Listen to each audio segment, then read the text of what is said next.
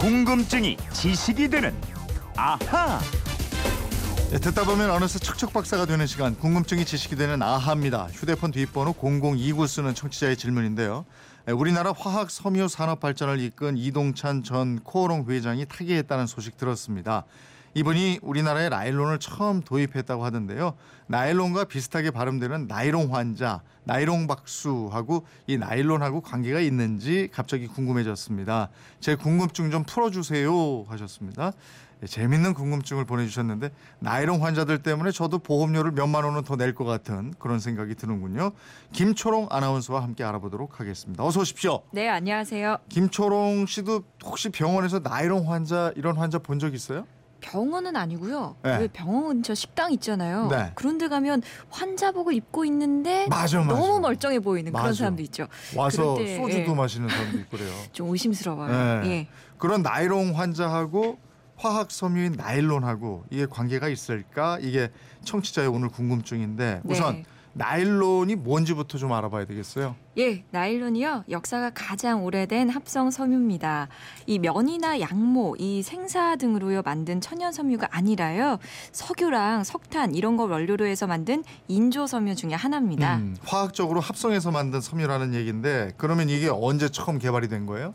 1938년에 개발됐어요. 미국 듀폰사에서 근무하던 월리스 캐로더스라는 사람이 발명을 했는데요. 네. 이게 세상에 알려진 게 굉장히 우연한 계기가 있었습니다. 음.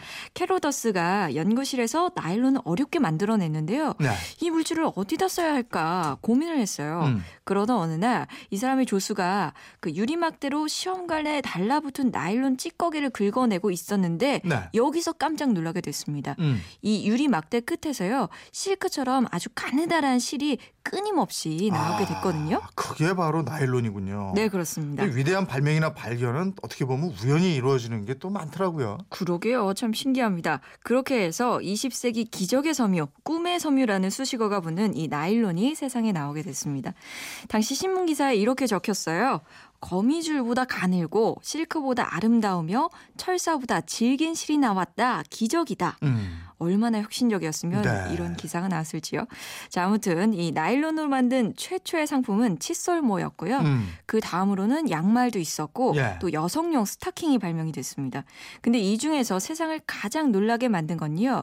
듀폰의 여비서들이 실험에 총 동원된 끝에 개발된 여성용 스타킹이었어요. 어, 이건 지금도 많이 신는 거 아니에요? 그렇죠. 저도 지금 신고 그렇죠. 있는데요. 예. 예, 그때 이제 이게 처음 만들어진 거군요. 예, 이 당시 스타킹이요 비단 같은 광택 에다가 내구성이 강하다는 이유로 정말 선풍적인 열풍을 일으켰고요. 네. 이 나일론 스타킹을 사려고 여성들이 줄을 쫙 선 모습이 음. 뉴욕 타임스에 실리기도 했습니다. 음. 그러니까 우리나라에서도 처음에 이 나일론 스타킹이 나왔을 때 남성들이 정말 귀한 거 준비했다고 네. 이 스타킹을 선물하기도 했다고 근데 합니다. 제 개인적인 궁금증이 있는데요. 예. 나일론 스타킹이 굉장히 따뜻해요.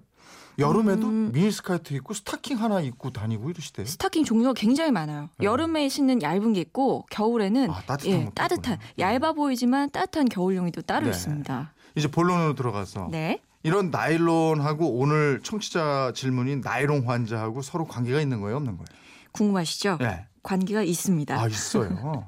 자, 이런 혁명적인 나일론이 국내 첫 선을 보인 게 1953년이거든요. 네. 그 일본에서 나일론 양말이 수입돼서 우리나라에서 폭발적인 인기를 끌었어요. 음.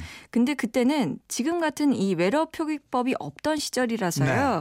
이 나일론의 일본 발음이 나이롱으로 부르고요. 아, 이 한글 표기도 나이롱 이렇게 썼습니다. 네. 그러니까 지난 토요일에 그 코오롱 전 명예회장이 타계를 했는데요. 네.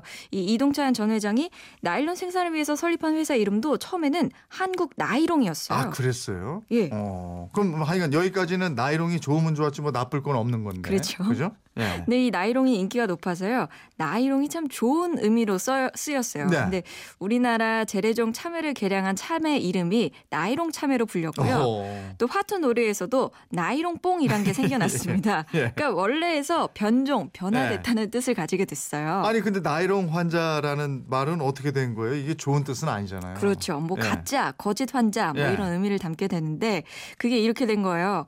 그렇게 인기를 끌었던 나일론이라는 섬유가 사실은 나일론은 화학 섬유잖아요. 그렇죠. 그러니까 그 성질이 가볍고 부드럽고 뭐 탄력성이 강하지만 예. 습기를 빨아들이는 힘이 약합니다. 음, 그리고 뭐 이게 화학섬유다 보니까 면보다는 피부에도 안 좋겠죠. 그렇죠. 그러니까 처음에는 이 나일론의 정말 혁명적이고 좋은 모습만 보이다가 시간이 흐를수록 단점도 보이게 된 거예요. 그러니까 천연 섬유와는 다르게 인공 섬유라는 것 이것도 부각이 되고 네.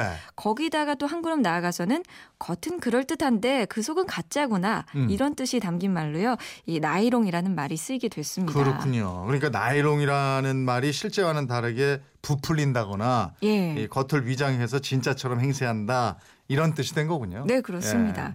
그래서요, 이 많이 아프지도 않은데 중환자인 것처럼 정말 병원 신세를 지고 있는 이런 환자, 나이롱 환자라고 하고요. 음. 또 나이롱 박수라고 해서요, 말처럼 진심으로 치는 박수가 아니라 네. 형식적으로 정말 가식적인 박수, 양손을 부딪히지 않고 탁탁탁 치는 그런 음. 박수를 지칭하기도 하고요.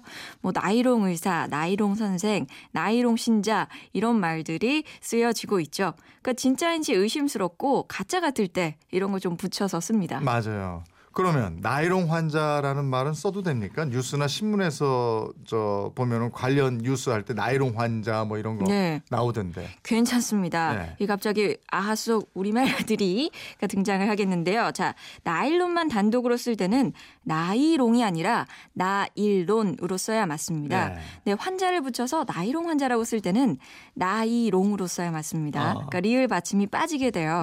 네. 그러니까 국어 사전에서도 나이롱 환자 이렇게 돼 있습니다. 음, 환자가 아니면서 환자인 척하는 사람을 익살스럽게 이르는 말, 그러니까 표기가 돼 있는 말이에요. 네. 0029님 덕분에 나이롱 환자에 대해서 아주 잘 알게 됐네요. 어, 그리고 처음에 저희가 여는 말로 했잖아요. 오늘 예. 유행고 뮤지를 향해서 11시에 동시에 묵념한다고. 8319님이 부산에 조금 전에 1분간 사이렌 울렸습니다. 7267님, 오, 11시에 사이렌 울리더니 그런 의미가 있었네요. 좋은 정보 고맙습니다. 해보셨고요. 6972님, 그래서 11시에 사이렌이 울렸구나. 이러고 문자 보내주셨습니다. 네. 자, 0029님께는 주유권 보내드리겠고요. 궁금증이나 질문 있는 분들 어떻게 하면 됩니까? 네, 그건 이렇습니다. 인터넷 게시판이나요. MBC 미니 휴대폰 문자 샵 8001로 보내주시면 돼요. 문자는 짧은 건 50원, 긴 건 100원의 이용료가 있습니다. 여러분의 궁금증 저희와 꼭 함께해 주세요. 네, 궁금증이 지식이 되는 아하 김초롱 아나운서였습니다. 고맙습니다. 고맙습니다.